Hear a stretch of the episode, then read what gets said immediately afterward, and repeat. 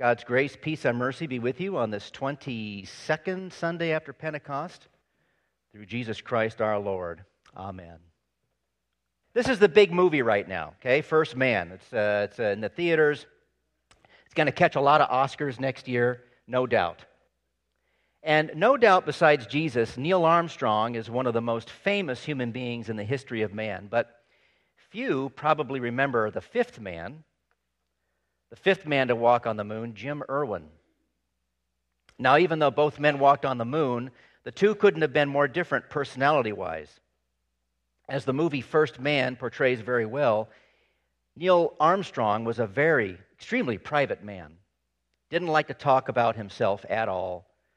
No one really knew if he was religious. He wasn't interested in writing his memoirs or anything like that. Jim, on the other hand, was very personable, outgoing about his Christian faith, and even made it his mission in life to tell people about Jesus after he came back from the moon on Apollo 15. And within a, a, couple of years after he came back from the moon, he wrote a book about his life and his experience. In his book, he describes the conflict he had with his wife Mary over religion. Now, Jim was a Christian, for sure, but all his life, he bounced around from church to church, never really attaching himself to any one denomination. His wife, Mary, on the other hand, was a devout Seventh day Adventist. And that was a problem for him because she would go to church on Saturday morning, then sleep all afternoon. Now, you can imagine when you're training with NASA for 10 years to go to the moon, you know, you're probably lucky to get a Saturday off to be with your family. Here's what he said about it I had been upset with Mary's insistence on attending church on Saturday. Although I went with her a few times, it bothered me. Saturday had always been a day of activity for me, but it was her custom to take a nap Saturday afternoon. I was irked by Saturday church and Saturday naps. Well, all differences aside, it is a common practice for Christians to rest on Sunday after church. I once heard a Lutheran back in Missouri tell me after church was over one Sunday, I'm going to go home now and pray to St. Mattress. I said, We're Lutherans. We don't pray to the saints, remember? Uh, Jim Irwin was the kind of guy that, uh, I mean, he just couldn't, he just couldn't rest or wouldn't. You know, he was driven by his work and his desire to reach the goal of the moon, and it dominated his life all those years leading up to it. At the same time, he strived to live by his faith in the promise and in faithfulness to God. So it must have been uh, very hard for him to uh, reconcile both. But I would say many, if not most Christians, are in the same boat. Work dominates our lives, and I dare say, even though I don't know from experience yet, but from what I've seen, even for those who are retired, your lives are still filled with activity, is it not? Okay, I was right then. even leisure activities are filled with activity and accomplishment. This isn't from an ad from a cruise, cruise line. Does this look like rest to you? Are cruises really restful? Doesn't look like it to me, but uh, I could be wrong. I'm sure the kids will think that's a great looking time. The funny thing about cruises and resorts and vacations is they're all designed for rest in order to get you back to work.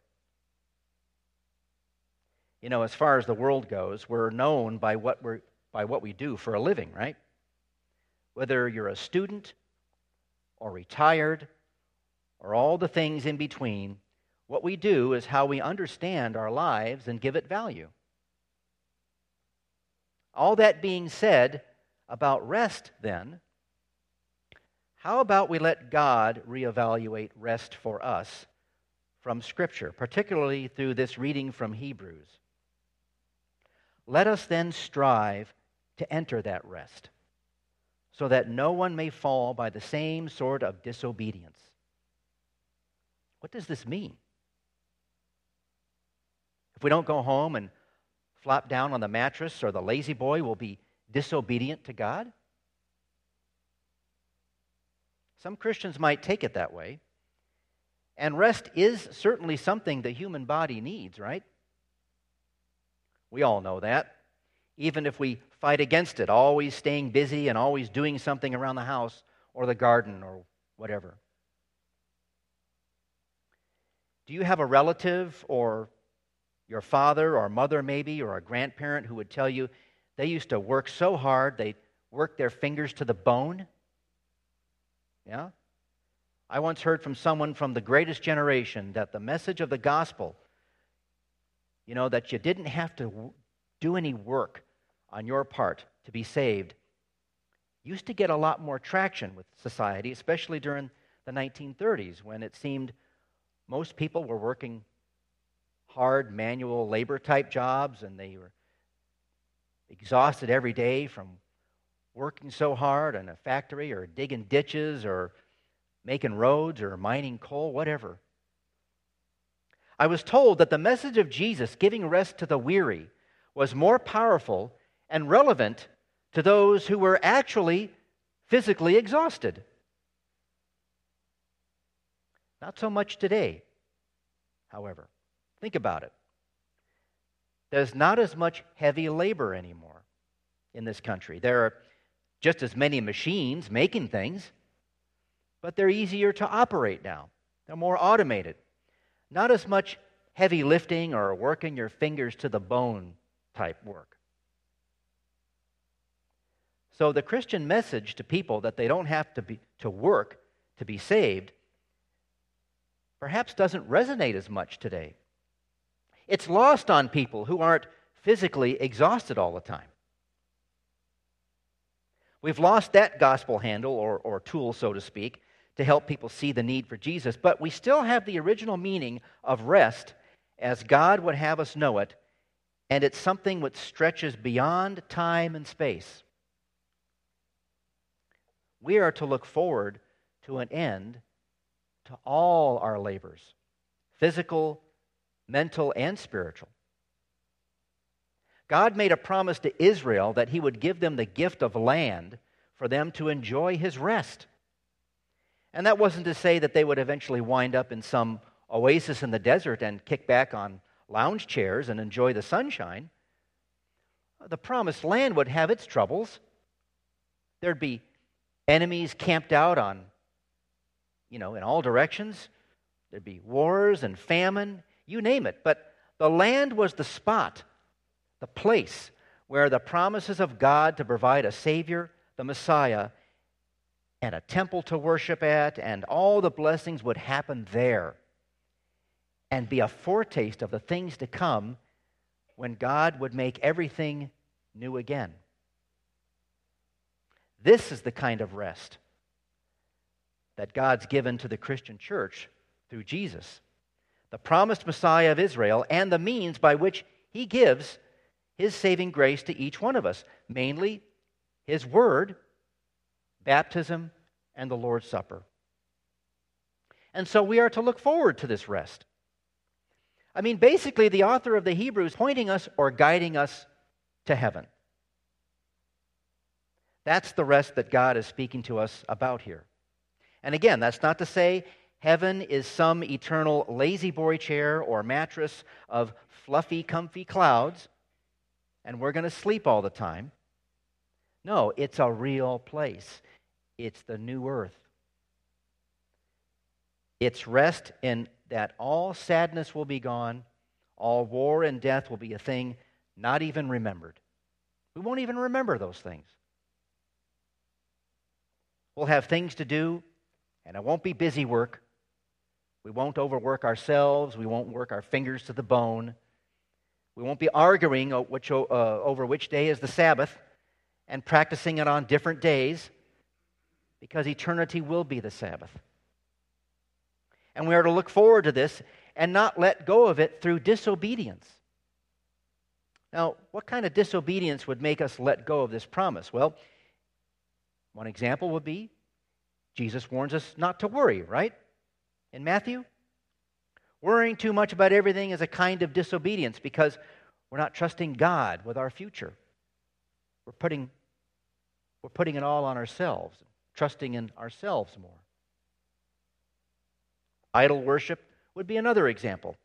Loving other things and people more than God. You get the picture, right? Just learn about Israel in the scriptures. God brought them out of Egypt into the promised land many hundreds of miles away to the east, and all along the way, people grumbled and complained and fell away and failed at every turn to love God with all their hearts. Yet, despite all that, God carried them through.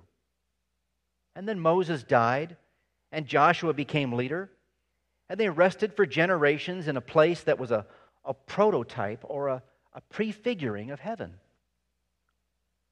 It was taken away for them from for 70 years, and then it was given back. But the ultimate rest was with the second Joshua, Jesus, who saves us from sin and death.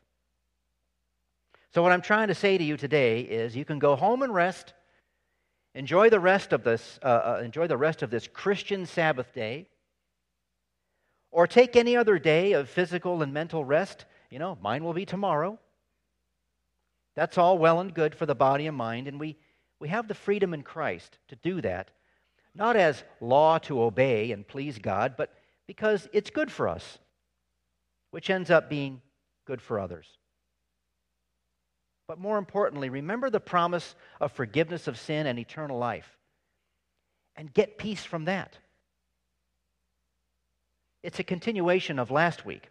We've been brought into faith by Jesus, not by our, our, our own works or cleverness, but by the Holy Spirit who gives us faith as a gift. He himself is a gift from God to all of us. Nevertheless, take it seriously.